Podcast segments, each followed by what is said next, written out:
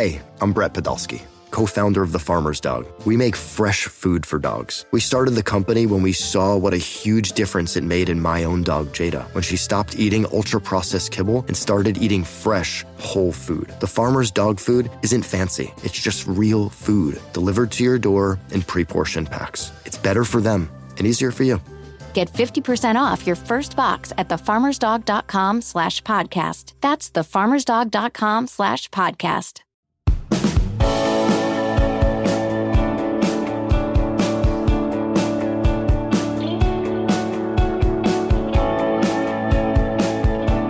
Welcome in. Late Kick is live. It is Thursday night, June 16th, year of our Lord 2022. But October 8th, where will you be? For that matter, where will I be?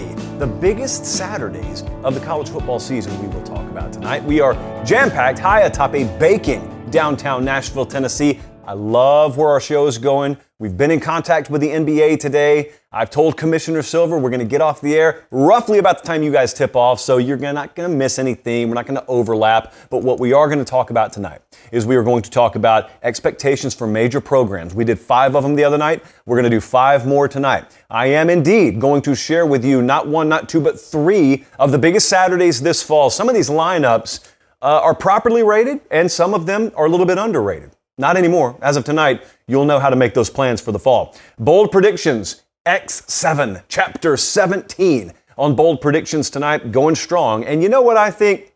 I think Urban Meyer is going to coach in college football again, and I will explain. I don't need many reasons, but one big reason why. St. Augustine, Florida, tuned into the show tonight, as is not only San Jose, California, but we also had San Jose, Costa Rica check in, Moultrie, Georgia, and Kaanapali in Maui, where it is 2 p.m., and yet one of you has confirmed you are tuned in from the beach, which I admire.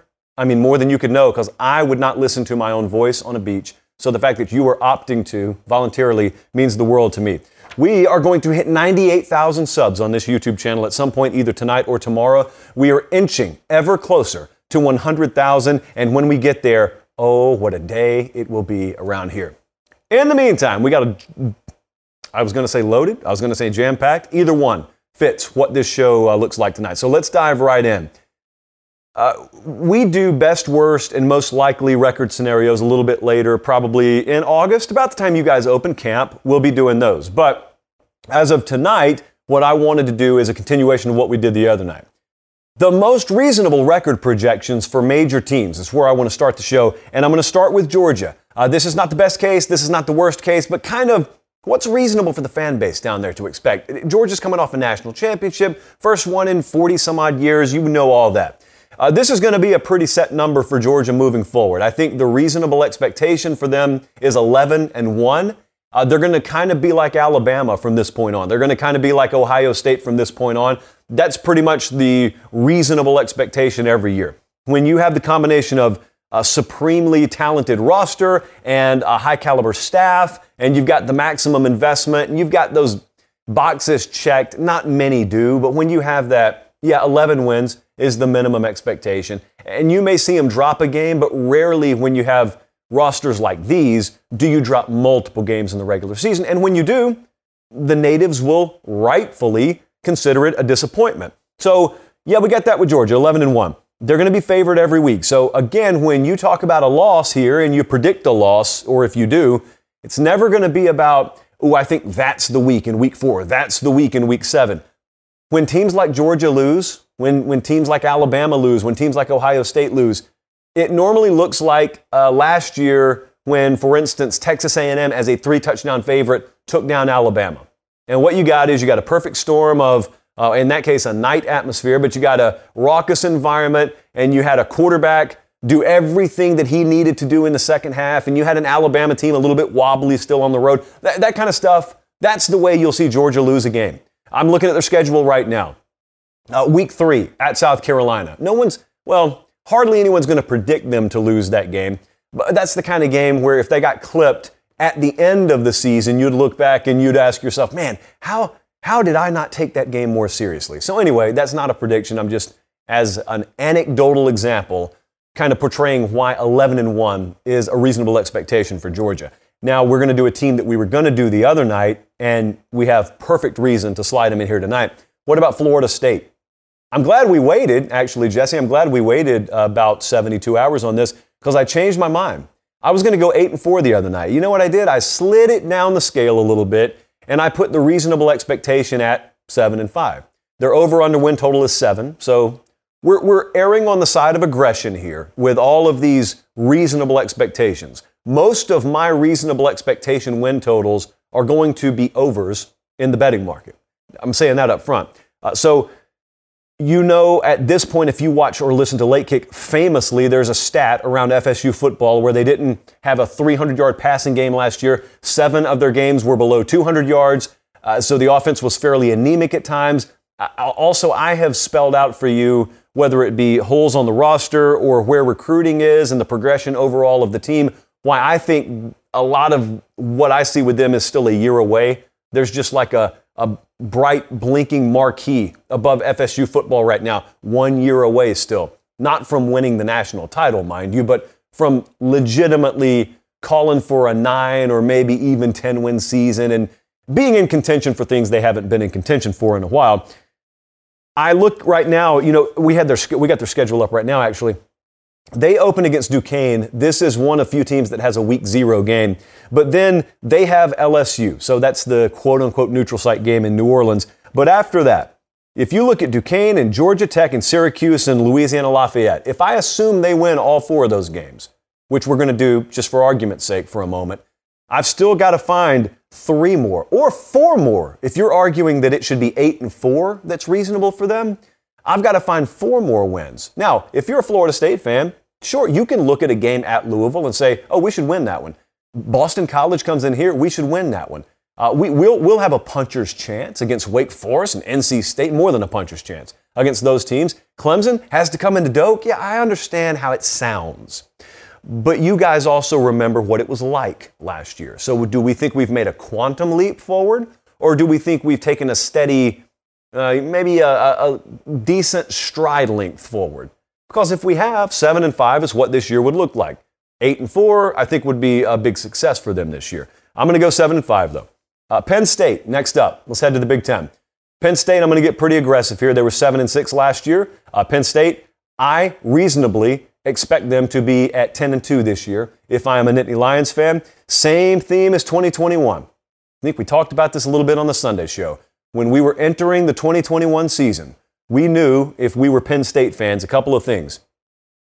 We knew that we were opening on the road at Wisconsin, and we knew we had Auburn coming in here in week three, and those were going to be coin flip point spread games. But if we won both of them, we could be off to the races. Well, here was the good bad of that. The good news is they won both of the games. Then the bad news is they went to Iowa undefeated, and they came back with one loss and no quarterback. And also, Will Levis had transferred, so they really were in dire straits at the quarterback position, and then the season went off the rails. Okay, well, we got that quarterback back in Sean Clifford, and we've got a fresh start this year, but it feels a lot like 2021 because what do we have? Lo and behold, we got a road game against Purdue to start the year. We're favored by three.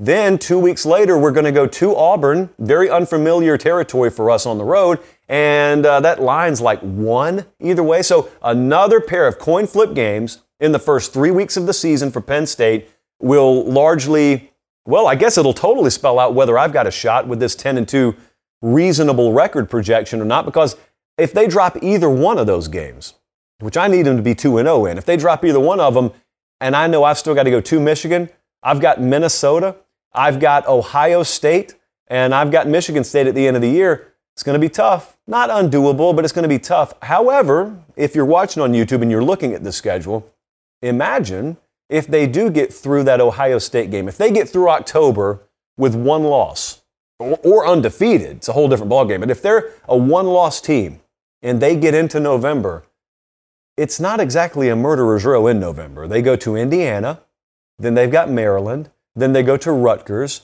and then they've got a big game against Michigan State to end the season. So, number of things could happen here, but again, I told you, we're erring on the side of aggression with these expectations. 10 and 2. It is reasonable for you to expect that. The South Carolina Gamecocks are one of the most fascinating teams when it comes to this exercise. I was doing radio in Charlotte yesterday, and I was asked about all the local teams in and around the Carolinas, and South Carolina came up. And you know how a lot of times in college football, you can get fooled into thinking progression or regression, for that matter, is always linear. So if we're going to progress as a team, and we won seven games last year, by the very definition of record progress, we've got to be at eight wins or more this year, right? Well, it's not right. That's not always how it works. Progression is not always linear in sports or in life. And secondly, you are a lot of times beholden to what your schedule says you are instead of what your record says you are. The over under win total right now for the Gamecocks, for those not familiar, is six. I am going to make the reasonable record projection for them seven and five. And you might think to yourself immediately, well, didn't they just win seven games last year? That would be kind of disappointing, wouldn't it? Well, let me tell you a little story. It's called the South Carolina Gamecocks 2022 football schedule. It's really, really tough. And I don't even include Clemson on the end of it. I'm just talking about the conference schedule. But they do have, obviously, the Clemson Tigers at the end. Um, here's what I'm looking at I'm going to give you four games in the kind of for sake of argument uh, light, I'm going to consider wins. They got Georgia State, South Carolina State, Charlotte, and at Vanderbilt. We're going to call that 4 0 for the time being. Even if we have four wins already under our belt here, listen to this lineup. At Arkansas, Georgia, at Kentucky, A&M, Missouri, at Florida, Tennessee, at Clemson.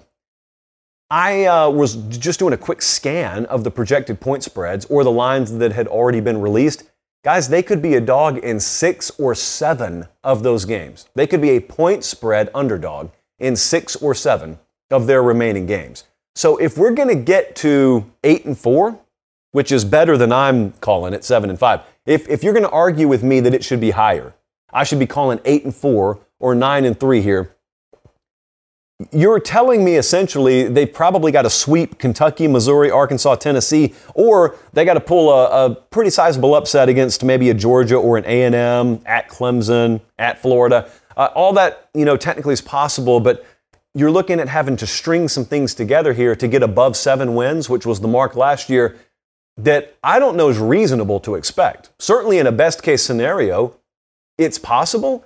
Uh, I don't think it's reasonable. I don't think it's fair. I'll say I'll say that much. I don't think it's fair to just start to start looking at Shane Beamer and saying, "All right, well, if you, if you're really the guy we think you are, eight or nine wins this year. If you get that done, then we know you're the right guy for the job." I don't necessarily look at South Carolina that way. So seven and five is my reasonable expectation for them. And last but not least, let's go all the way to the other side of the country. What about USC? This is going to be a, a highly covered team this year and they were 4 and 8 last year. So how much improvement should we expect? On one hand, we know Lincoln Riley has come in and in a unprecedented manner overhauled the roster, including at quarterback. So, mm, if you were to if you were to err on the side of aggression, this would be the team to do it with. 4 and 8 last year, co-favorites to win the Pac-12 right now. I said 9 and 3 is a reasonable expectation. Their over under win total is nine. So even by the letter of the odds makers, this is not overly aggressive. Uh, I think that you got to be careful suffering from what I call preview mag syndrome. Preview magazine season is upon us, and every time you open one of those things, after you smell it, which we all have to do, after you smell the preview magazine, then you look at rosters. Don't they look so pristine? Don't they look so great? There's not a single red Sharpie line through any starter. There's not a single torn ACL. There's not a single broken arm or sprained knee. But yet, what do you and I both know? None of those preview magazines in July ever end up looking like your actual roster does in November, which makes there to be a D word uh, that's the, one of the most important in the sport, and that is depth. Does USC have the depth, according to their own head coach, Lincoln Riley, throughout spring, they view that to be an ongoing issue. That's why they've been so active in the portal. I think they had something like 60 scholarship players in the spring. Uh, they're not where they need to be yet. It's impossible, even with the moves they've made, to get where they need to be. Uh, that's a multi year process. Again, even in the portal era, that's a multi year process. But even having said all that, when you start to look at the schedule, they open against food, aka Rice. Uh, they go to Stanford, Fresno State, at Oregon State, Arizona State, Washington State. I'm already through half the season. They're going to be favored in every one of these games. So you might be wondering, Where are they losing? Are they losing at Utah? Oh, I could see that. But then Arizona's not beating USC. Cal's not beating USC. You got to be careful talking like that. Because with questionable depth at places like corner and the offensive line, uh, a lot of cohesion that needs to happen for you to go from being parts to a functioning machine, or in this case, a football team. Sometimes, if that doesn't happen on everyone's preferred timetable, some upsets happen that you didn't see coming. So I know you don't look at a trip to Oregon State right now, or you don't look at Washington State coming in there in, in week, uh, what is that, six or something like that. No, you don't look at those games and think USC should lose them. But yet at the same time, because of the volatile nature of the style of team they're going to have this year, well, volatile in terms of result, potential result, uh, it's all on the table. And then on the back half, they do have games, like I said, at Utah. They do go to UCLA. They've got Notre Dame. So it gets a little bit tougher in the back half, but even in the front half, this is not going to be a team this year where you look around in the preseason and you just dial up the W's. In years to come, we may very well feel comfortable enough with USC to do that. This is year one. In, in some cases, it's a year zero because of the way they're having to hit the reset button there. Uh, but they're going to be capable of doing things this year. I don't disagree with odds makers when they install them as a co favorite. That has a little bit more to do with the conference they're in than maybe the caliber of team they're going to have this year. Uh, they're not going to be an elite team this year. But as for expectation this year, yeah, I think nine and three is fair because it, it's reasonable in that it takes into account all of the potential depth concerns if, if and when injuries crop up, and also just what it takes to become a team. You don't, this is not Xbox. You don't just throw a bunch of, of pieces in a blender, hit the button for five seconds, pour it out and fall camp, boom, there you go, you got a football team. That's not the way teams are formed. That's the way talent is acquired. But getting the talent versus having the team, two different things. Lincoln Riley's got to build the team out there. That's what they're in the process of doing. So nine and three, I think is pretty reasonable uh, for USC. I had an email from one of you a couple of days ago, and I already sent it to the proper authorities, but I wanted to read it on the show tonight. This is from Rob in New York. I know many of you have been in this position. He said, I wanted to reach out and send a very sincere thank you. I was born and raised in New York. I'm from Long Island. We have no Academy Sports and Outdoors in my area. I've actually never heard of the brand until you brought them up as a sponsor. They recently came up huge for me. As of last week, I am now officially a homeowner. Congratulations to Rob, by the way. And I was in need of a new grill. For years, I've wanted what I consider my dream grill. The only place that had a deal on that grill was Academy. None of the other big name stores had a discount or a deal of any kind. Academy did, and because of that, very shortly, I'll be able to start cooking up amazing meals for my family and friends for years to come. And most importantly, on college Saturdays, love the show. All the best, Rob.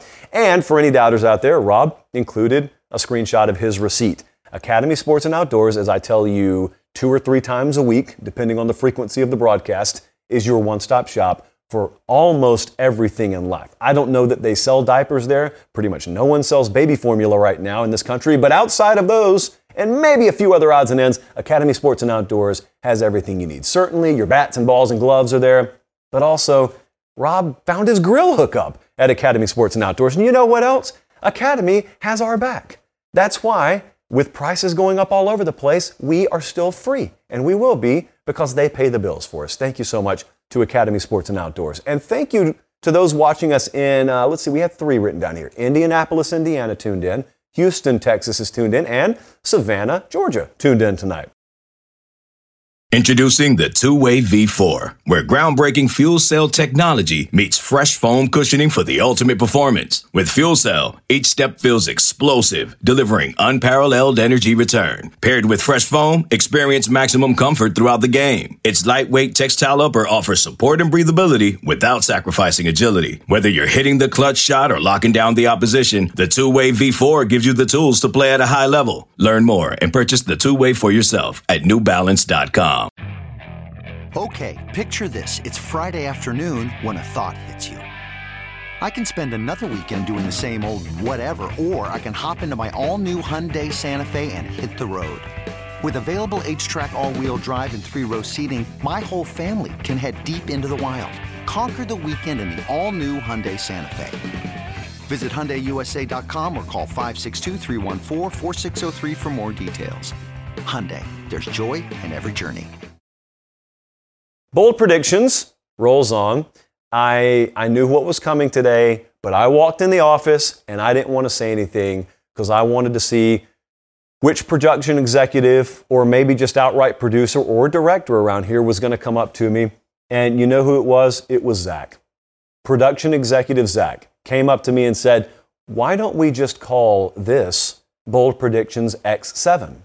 Because WrestleMania 17 was called WrestleMania X7 instead of the classical Roman numerals. And you know what? I'm going to allow it. Why not? Bold Predictions X7, or as you might call it, Chapter 17 tonight. These are things that you claim you would bet your own money on, and we are rolling really deep at this point. There is some extreme boldness tonight. I'm going to try not to laugh because you deserve to be taken seriously. Uh, this first one, we could see it happen. Okay, we've talked about this. So the first one is from Suffering Tennessee fan, and uh, he slash she, they, to be safe, say Tennessee finally beats Alabama after 16 years, and I get to remove the suffering part out of my name. Also, side note, the last time we beat Bama, I was two years old. Uh, uh, some quick math tells me that you are a legal adult now. If you were two years old the last time Tennessee beat Alabama, that would have been 2006. And um, I put this at an eight. This is not the boldest thing in the world. It's pretty bold. We've got a point spread already on this game. So if you wanted to go bet this game right now, you could. You could go to, well, depending on your sports book of choice, you could go there and probably get Alabama or Tennessee, if you want to bet Tennessee, plus 13 and a half or plus 14. The line's hovering around two touchdowns. The game's at Neyland, and if you're going to play Bama, where would you rather have them than coming off back-to-back games at Arkansas and against Texas A&M? If you believe in the whole body blow theory in college sports and college football, which you should. It matters. It's a real thing, even for teams as deep as Alabama. Yeah, that's when you want to get them. Now, it's not the easiest week before for Tennessee because I think they're at LSU. So both of these teams are going to be coming off pretty physical games. But imagine Tennessee being 5 0, which is the scenario that selfishly a lot of us around here are thinking about because selfishly, you know, this is one of my favorite rivalry names, third Saturday in October. And I, of course, have never been in the building when Tennessee won this game. I've been, in, I've been at the game many times, never seen Tennessee win the game. I, I don't even need them to win it. I would just like to see them, for spectacles purposes, be undefeated when we arrive at the game. What would that take? It would take a win on the road against Pitt, which could happen, and it would take a win against Florida in week four, could happen. And then it would take a win on the road at LSU. Now, any one of those are possible, if not likely to happen. Are all three of them capable of happening? Percentage wise, I wouldn't put it at 50 50, uh, but I wouldn't put it at three either. So, you know, somewhere in between there, it's possible. Tennessee beating Alabama, though, I'm going to put it at an eight. It's still fairly bold, but notice it's not a 10. So, hey, things are looking up in Knoxville. Next up, this one's really bold. I'm, I'm going to go ahead and tell you what my boldness scale on this is. It's a nine and a half. Uh, Grayson said the national championship game will feature two teams that have never been to the playoff before. So I had producer Jesse do you a favor and me, and I had him compile a quick list of the teams that have been to the playoff. A lot of them you could rattle off. You, of course, know about Ohio State and Bama, Clemson, Georgia, uh, Oklahoma, Notre Dame, yeah, you remember them. How, how many people off the top of their head remember that Oregon was in the first playoff back in 2014? Florida State was in the first playoff. They played each other actually in 2014. Michigan State's been there. Washington's been there. Cincy, Michigan. So those are the teams that have been there. Therefore, they do not qualify for this. The prediction is both teams in the national title game will be newbies, fresh blood when it comes to the playoff. So, Jesse, show me some teams we could be talking about here. We could be talking about A&M. USC has yet to taste that playoff. Utah, Wisconsin, Texas, Oklahoma State, always a sleeper there. Uh, Baylor, last year's Big 12 champ, they haven't been there yet. Florida, Iowa, Pitt, Miami, Penn State. So these are some of the teams we're talking about. Look at that list, or think about it if you're listening on podcast. Do you see USC versus Baylor? Do you see A&M versus Pitt? What about Miami versus Oklahoma State? Do you see some combination of these teams or a team that has even longer odds to play for a national championship? Do you see that this year? I don't. So this is a nine and a half for me. And I'll tell you, You may think back to as recently as this past year, 2021, and you may say, this is not that bold, Josh, because remember, two of the four teams in the playoff this past year were newbies Michigan, Cincinnati. They were new. So it almost happened, didn't it? No, it didn't almost happen. Uh, Michigan got splattered, as did Cincinnati. And therefore, you realize how different the challenge is making the playoff versus playing for the national title. Oh, you could get there now. You can navigate your way there. Winning once you get there, and in this case, needing two new blood teams to win when they get there, that is a much taller task. So I'm calling that a nine and a half. Uh, this next one's really bold. Let's go to the ACC. Jameson said Clemson has the same disappointing year this year as last year. They do not make the ACC championship. This is an eight for me. I would be uh, moderately stunned if Clemson did not at least play for the ACC championship. But notice I didn't say 10, I only said 8. Uh, they are the overwhelming odds on favorite to win the ACC. In this case, I just need them to play for the conference championship. But what have we seen in years past? And how would Clemson's hopes and dreams get derailed this year if that were to come to pass? Well, easily, it would be the same way that they got derailed last year. We've seen this before. We've seen teams waste good to great defensive performances because they couldn't score if their life depended on it. Remember last year, Clemson lost two games, so everyone looks back and they remember 10 and 2, or I guess 11 and 2 if they won the bowl game, which I think they did. So I don't want to draw your attention to the two losses. What I want to do is illustrate to you how close it was to being worse. There goes the pop of the paper. You know, they had wins against teams like Georgia Tech and Boston College and Syracuse and Louisville. Those four wins were by one possession, guys. And in some of those cases, they didn't even top 20 points. So those were close games. One bounce of a ball here or there changes the outcome in those games, and they beat FSU by 10. So they lost two games last year. They had another four games that were one possession, five games that were 10 points or less. And I say that to say if they have not improved offensively, a, a significant margin this year, all of a sudden, if you look at this year's schedule, yeah, your, your eyes automatically go to the game against Wake Forest or against NC State. But if they can't score, if they haven't improved, if they're not more versatile and explosive in the pass game, Louisville's in play, at Notre Dame certainly in play, Syracuse is in play, at Florida State's in play, at Boston College, South Carolina at the end of the year, Miami. My point is, if they don't make the ACC championship game, period, it will no doubt be because they had the same problems as last year. Their over under win total is 10 and a half. So if you believe that they're going to have those problems, there you go. And, and in fact, they're even giving you a little leniency on the juice to the under. It's only minus 105. If you believe that Clemson will struggle again, there's some pretty easy money on the board. Because here's a spoiler if they do have the same problems they had last year, not to mention if they're even more pronounced, because of whatever you think the result's going to be of losing both coordinators, they will not win more than 10 and a half games. So they're, they're either going to be completely overhauled this year and it's a non issue, or they will finish 10 and 2 or worse again. I happen to believe they will play for the ACC championship. So I'm to I'm to call that an eight. Uh, this next one is, is comfortably in nine territory. How about this? Try this one on for size out there. Minnesota will go 11 and 1. They're going to win the Big Ten West. They will take Ohio State to the wire in the conference championship game before losing. With Kirk Ciarrocca back, Tanner Morgan at quarterback, Chris Autman-Bell and Dylan Wright, they're going to tear up the Big Ten. Respectfully, I don't believe that. So I'm calling this a 9.3 on the boldness scale, our first ever 9.3. Let's discuss preseason odds for just a second. To give you a clear understanding of, of what's being predicted here, here are the Big Ten West odds Wisconsin, Nebraska, Iowa, Purdue, and then there's Minnesota there. They have the fifth best odds to win this division.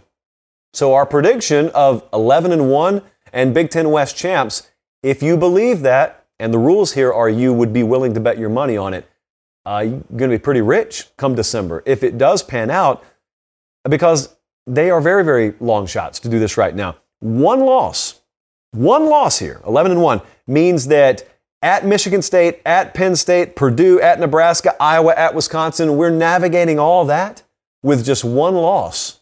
It sure would be one of the biggest stories in college football. I get the whole Tanner Morgan being reconnected with his old offensive coordinator, Kurt Ciarrocca. I get all that. But here's what else I get.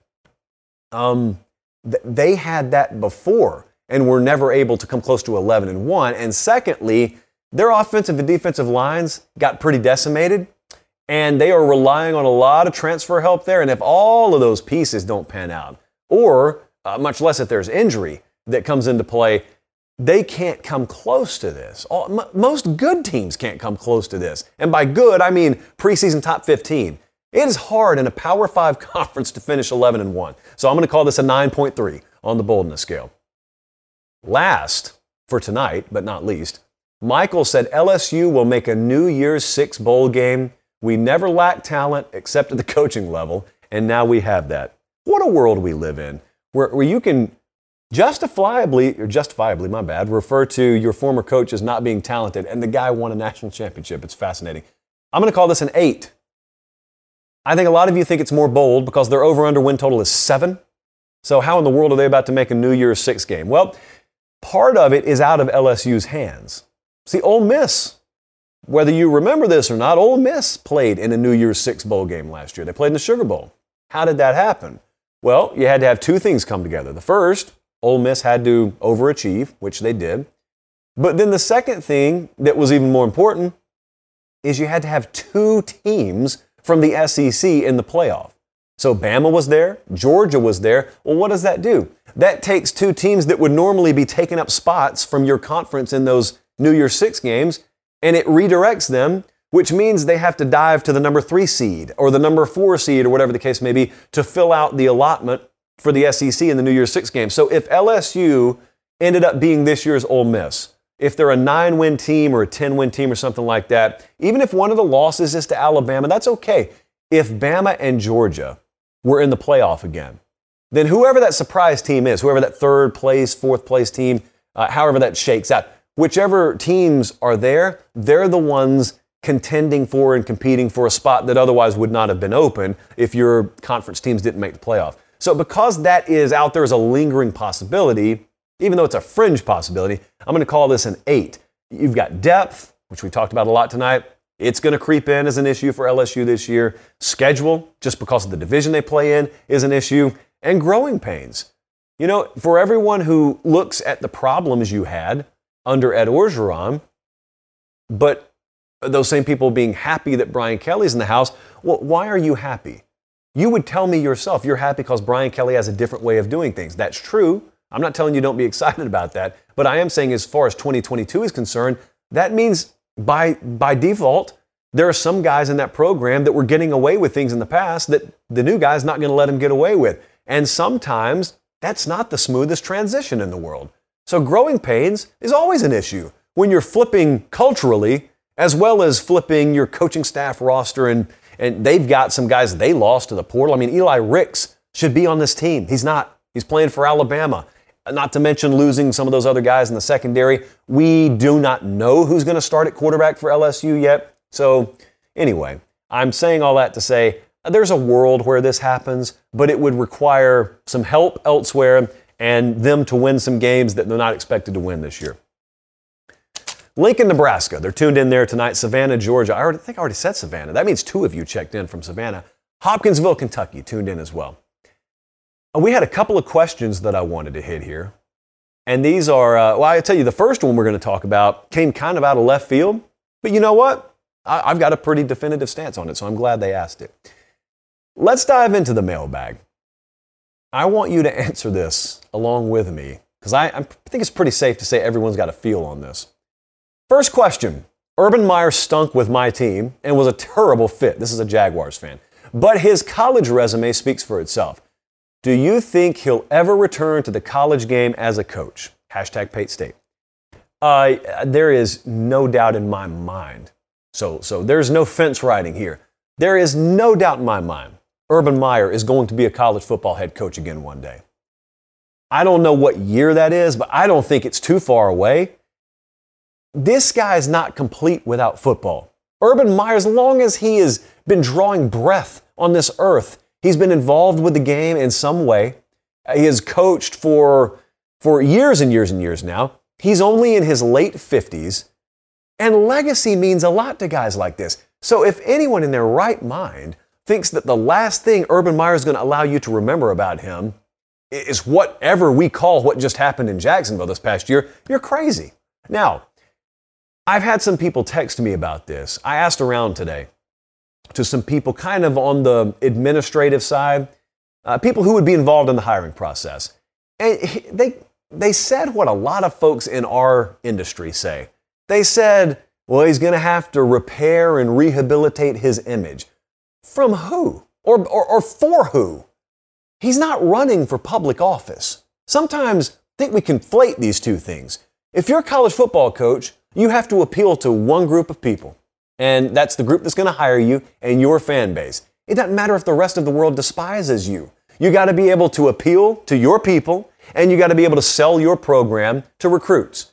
And if you can do that, it doesn't matter. You think Jimbo Fisher cares that you hate him in Tuscaloosa, Alabama right now? No, he's not worrying about repairing his image for people elsewhere. He's worried about the folks in College Station, and he's worried about four and five star recruits. And if they believe in you and they're buying what you're selling, doesn't matter what the rest of the country thinks. So I'm telling you, I haven't missed any headline. I've seen and read the same things you have about Urban Meyer. And if he was running for public office, it'd be a problem. But he wants to be a college football head coach again, I think. And if he wants to be that, he's going to be that. So he doesn't have much of a, an image problem to rehab. That's a lot more a talking point in our world than in the world that he lives in. That's my take on that. Uh, the other thing here is which I don't know how long it's going to take. So I don't expect him to be a head coach this year, obviously. It may not even be a 2023 thing. But when, when you think about what you need to do, if you have tried out something and it's failed, there is this group of people out there that is, that is seemingly incapable of understanding the difference between trying to be an NFL head coach and trying to be a college head coach. The only thing that is similar about these is the shape of the ball that they put in play when it's time to strap it up and you know when the clock starts on Sunday afternoon or Saturday afternoon. This is a different world. These are different galaxies. The the ability for you to go acquire 16 and 17 year old talent and have disproportionately tilted in your favor resources and having about as much say as you could possibly have in the day to day operations of your organization versus what the NFL is? It's just two different worlds. So, yeah, I know they call it football, but that's about where the similarities begin and end. Urban Meyer is tailor made for college football. Urban Meyer was so woefully ill equipped to be an NFL head coach. I think he knows that now. Uh, whether he does or not is irrelevant. He'll never get a shot to be the former again. But the latter, he could be my head coach at Pate State. So I don't care what you think about him. Here's what I would do if I were Urban Meyer. And I'm pretty sure this is what he's going to do. I'd get myself back on TV as quickly as I could because he's one of the best I've ever seen to come off the sideline and get in the booth or get on the desk on game day or on big noon kickoff, as it were, with Fox and talk football in ways that the mass public understands. Urban Meyer is so phenomenal at that. So if you are of the camp that believes he needs to rehabilitate his image, he'll do it, probably this year on TV. And he'll make a comfortable living doing that. And watch and see, week over week, you'll start to soften on him, and you won't be alone there. The rest of the country will start to soften, and you'll remember, wow, this guy knows football, in case you forgot. Uh, and secondly, you know, he's got a little more personality to him than people realize. He comes across, comes through the screen very well. He explains this game in a way that I understand it, and I'm starting to remember more and more as I watch him as the weeks go by here on TV that this guy was great when he was in college.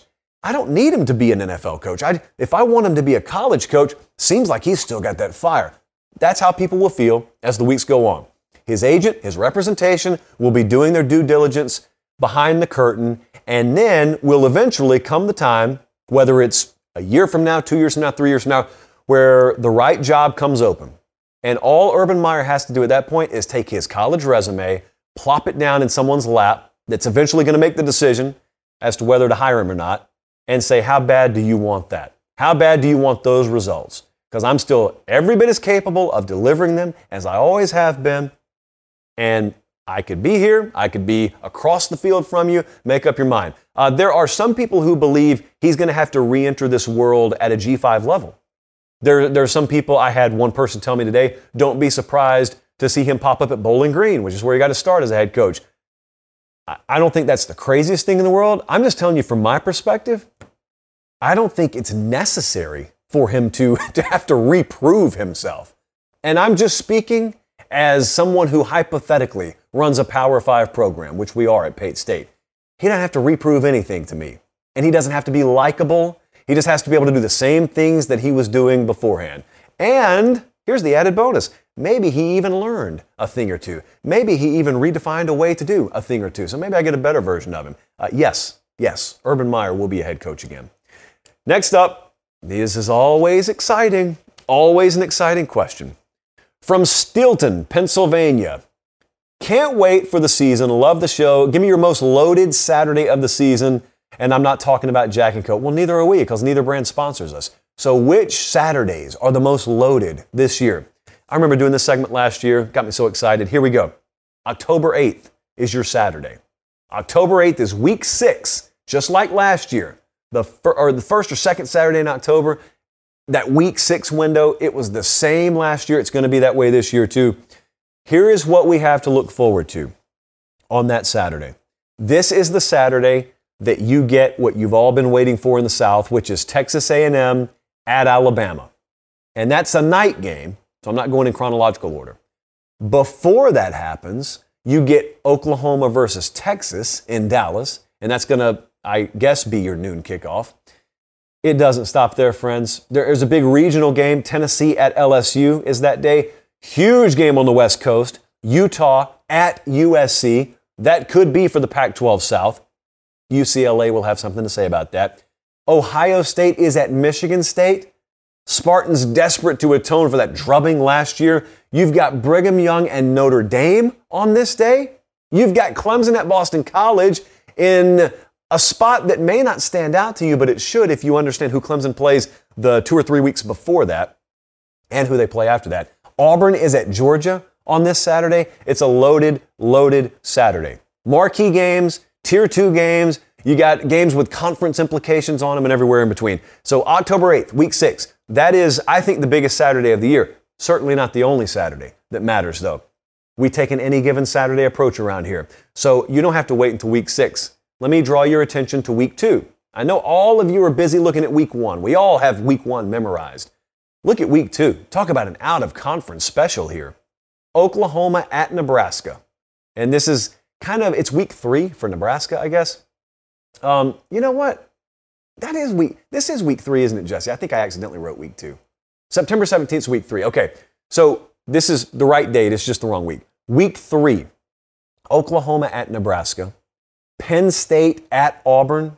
These are all out of conference games, but they're all in a home venue. No neutral sites here. Brigham Young at Oregon. Notice how much Brigham Young popping up on this. Michigan State at Washington. Miami at Texas A&M. And then we've got a couple of games down here. Uh, UGA at South Carolina. That's a conference game. Texas Tech at NC State is not a bad game there either. I don't think that's exactly going to turn into an annual classic rivalry, but we've got a lot of out of conference true road games that day. And that's in week two or week three. Keep saying week two because I accidentally wrote week two. I got one more for you though. Let's go deeper into October. October 29th, week nine. You got some heavy hitters here. Ohio State at Penn State. They've already confirmed it as big noon kickoff, much to the chagrin of 99.9% of the population. You're looking at the 0.01% here. Georgia versus Florida in Jacksonville is this day. Ole Miss is at Texas A&M. Michigan State at Michigan. Pitt at North Carolina. Those are a couple of the teams right below Clemson as the favorites to win the ACC. Oklahoma is at Iowa State, dangerous road spot there. Kentucky at Tennessee, right beneath Georgia. Talking about the hierarchy of the SEC East. Arkansas at Auburn, ditto in the West. Whew. Those are a lot of conference games, a lot more conference flavor there. But those three Saturdays, week two or week three, week six, week nine, they're all divisible by three. That's what I know uh, about every three weeks. You, you, got a monster slate of games, and then, you know, in between, you've got pretty good slates of games.